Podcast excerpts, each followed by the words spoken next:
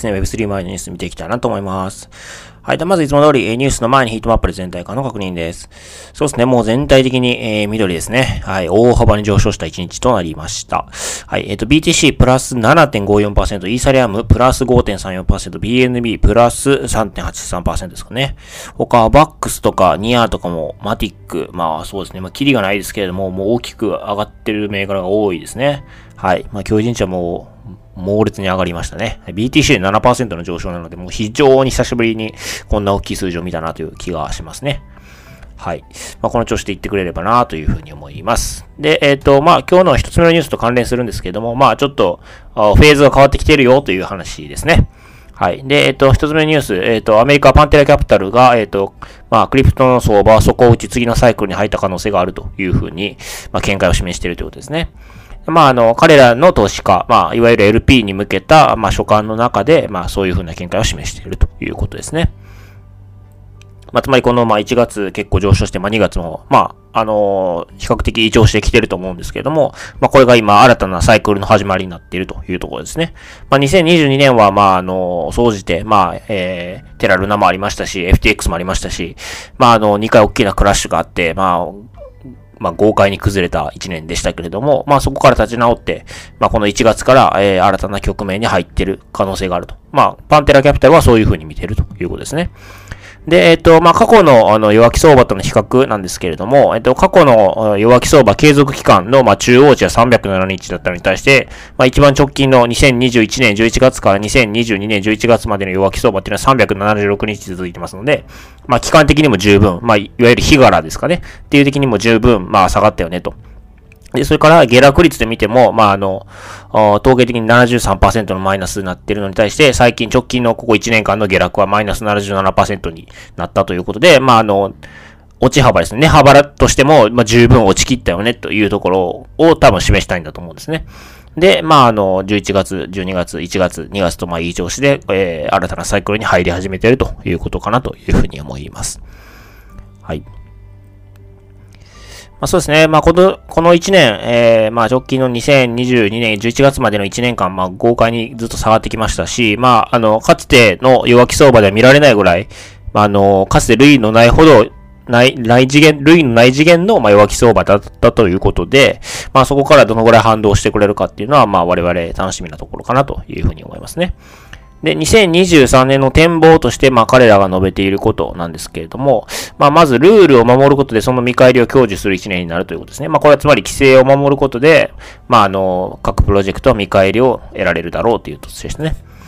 で、えっ、ー、と、それからまあ CFI と DFI、まあそれぞれ、まああの、違う役割ですけれども、まあ、あそれぞれちゃんと確立、まあ信頼を確立していくことが必要だということですね。で、まあ CFI の企業が、まあユーザーが DeFi を利用するためのフロントとして機能するということですね。まあ、つまり CFI の機能を、まあ信頼してそこにアカウントを設けておくと、まあ DeFi、裏側で DeFi、DeFi も使えるよみたいな、そんなイメージですかね。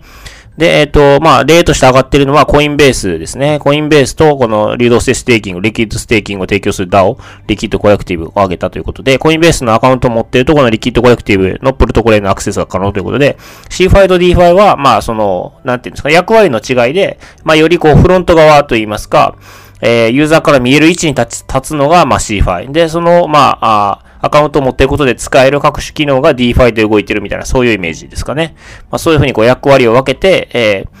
まあ、信頼をちゃんとそれぞれ回復していく必要があるということですね。はい。まあ、あの、そうですね。えー、みんなが儲かる、まあ、爆益の季節が来ればいいのかなというふうに思って読んでいました。はい。では次ですね。えっ、ー、と、まあ、コインベースから出ている、まあ、見解で、えっと、上海アップグレードの後のイーサリアムの売り圧力は限定的ということですね。はい。えっと、まあ、3月に上海アップデート予定されてますね。3月から4月ですね。で、まあ、これによって、まあ、イーサリアムのステーキングが、まあ、解除されて、まあ、もちろん1日ごとの出金制限はあるものの、えー、ステーキングを解除したりとか、まあ、リワードをえー、得られたりとかすることなん、するわけなんですけども、それによってこう、イーサリアムが大きく売られるんじゃないか、まあ、つまり価格が下がるんじゃないかっていう、まあ、予想があるわけなんですけども、まあ、それに対してコインベースは、まあ、そうではないと。まあ、売り圧力は限定的だということですね。はい。まあ、それは出勤制限があるということもそうですし、あとはその新規で、えっ、ー、と、ステーキングをしたい、まあ、イーサリアムが欲しいというっている人たちとの、まあ、その需要と相殺される形で、まあ、あの、それほど大きな影響が出ないんではないかというのが、まあ、彼らの見立てということですね。はい。で、まあ、あの、今までこう、ステーキングっていうと、あの、イーサにえー、で、ステーキングしようとすると、まあ、ずっとロックされて引き出せなかったわけですよね。まあ、それが、まあ、今回この上海アップグレードによって、まあ、こう、自由に、えー、引き出すことができるようになるということで、大きな機関投資家とか、あまあそういう柔軟性を求める投資家が結構入ってくるんじゃないかというところですね。それがイーサの需要を高める可能性があるんじゃないかということを述べられているということですね。で、あとは、ま、そのイーサリアム全体供給量に対して、ステーキング率が14%、他のレイヤー1ブロックチェーンは65%ということで、まあ、イーサリアムは、ま、比較的ステーキングされているものが少ないということですね。まあ、これも、まあ、イーサのステーキング需要が増える、まあ、増えるんじゃないかと言っている根拠の一つですね。はい。で、次、えー、のニュースですね。えっと、バイナンスが、まあ、罰金支払いなどで、まあ、アメリカ規制当局と和解するようですね。はい。で、えっと、まあ、バイナンスが、まあ、罰金を支払って、えー、規制当局と和解するということなんですけれども、まあ、これ何が争点になってるのかなと思って記事を読んでみると、えー、主に設立初期のコンプライアンス違反が争点になってる模様だということで、最近のあの BUSD とかあの一件ではないみたいですね、どうやら。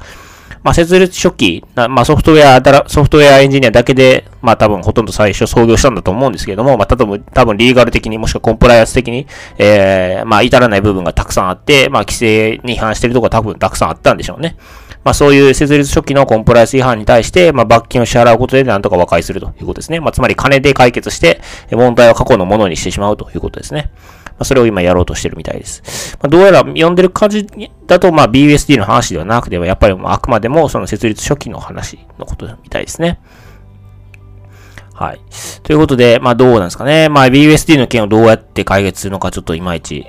えー、まだ、まあ私自身はちょっといまいち理解できてない部分ではあるんですけれども、まあでもなんか、これとも、これができるのであれば同じようにこう金を払って何とかしようとするんじゃないかなっていうのはちょっと、頭をよぎりましたね。はい。まあ、それだけの資金力もあるような気はするので、まあ、どうにかするのかなというのもちょっと思いましたけれども、まあでも一方でまあ、BUSD 新たなミントはもう停止されてるはず、停止されるはずなので、うん、まあ、どう、どうやって解決しようとしてるのかちょっといまいち私にはわからないですけれども、まあ、そうですね。金に物を言わせるというのもちょっと、まあやりそうだなっていうのもちょっと思いましたね。はい。では最後の記事ですね。えっと、最後はディファイアントの記事で、えっと、まあ、有名人が GMX を推しているという、まあ、記事になります。で、推している人なんですけれども、アーサー・ヘイズという人で、えっと、まあ、あの、取引所ビットメックスのコーファウンダー &CEO ということで、まあ、彼が GMX を推しているということですね。で、まあ、実際、ものすごい数のトークンを持ってるみたいです。はい。で、えっ、と、まあ、彼が言ってるのは、まあ、あの、そうですね。このトークノミクスが、まあ、魅力的なイールド、まあ、利子を提供しているということですね。まあ、あの、GMX 買っても GLP 買っても、まあ、それぞれ、えー、手数料から得られる非常に、あの、ね、あの、魅力的な、あ API が得られますので、まあ、それが非常にいいということですね。はい。で、えっ、ー、と、まあ、彼の見解でちょっと興味深いなと思ったのは、えっ、ー、と、もうここですかね。clients always pay for leverage ということで、まあ、クライアントは、まあ、レバレッジに対してペイを払うよという話をしてるんですね。まあ、つまり、その、まあ、GMX とか DYDX とか、まあ、レバレッジ何何十倍とかレバレッジかけて取引ができますけれども、まあ、クライアントはそれに対して、まあ、喜んでペイ、フィーを払うよということかなというふうに思います。まあ、がゆえに GMX とか DYDX が結構儲かっていて、まあ、GMX は特にそのトークのミックスから GMX、GLP を持ってる人に対してちゃんと、えー、リアルイードという形で、まあ、ペイバックみたいなことをしてるわけなんですけれども、ということを、まあ、これ、彼が言う通りであるとするならば、やっぱりこのデリバティブ手数料が比較的がっぽり取れるデリバティブの領域っていうのは結構やっぱり、えー、そうですね、リアルイールドという点でも非常に魅力的かなと。あと、プロジェクトの収益性みたいな点でもやっぱり非常に魅力的なのかなというのは彼のコメントを読んで思ったところですね。はい。で、まあ、まあ、彼自身は、まあ、それがゆえに、まあ、あの、デリバティブに注力したんだっていうことを、この記事で語ってますね。I focused on derivatives って言ってますので、まあ、そういうことみたいですね。はい。まあ、同じような理由で彼は GMX が好きということですかね。はい。ということで、まあ、全部読むとキリがないので、まあ、あの、飛ばしていきますけれども、まあ、GMX、えー、現在の保有数が全体の4番目ですかね。えー、ここにアーサー・ヘイズって名前がありますけれども、はい、えー、それだけを持っているっていうことですかね。えー、20万580トークン、80枚トークン持ってるみたいですね。はい。えー、ものすごい数の GMX を持っているということで、まあ、あの逆に言うと彼が GMX を話したときは結構、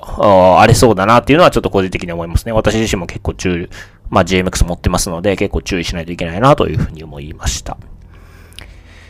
はい。では、あの、今回はこちらで終わりたいなと思います。よろしければチャンネル登録、フォロー、それから高評価の方をお願いいたします。はい。では、お疲れ様です。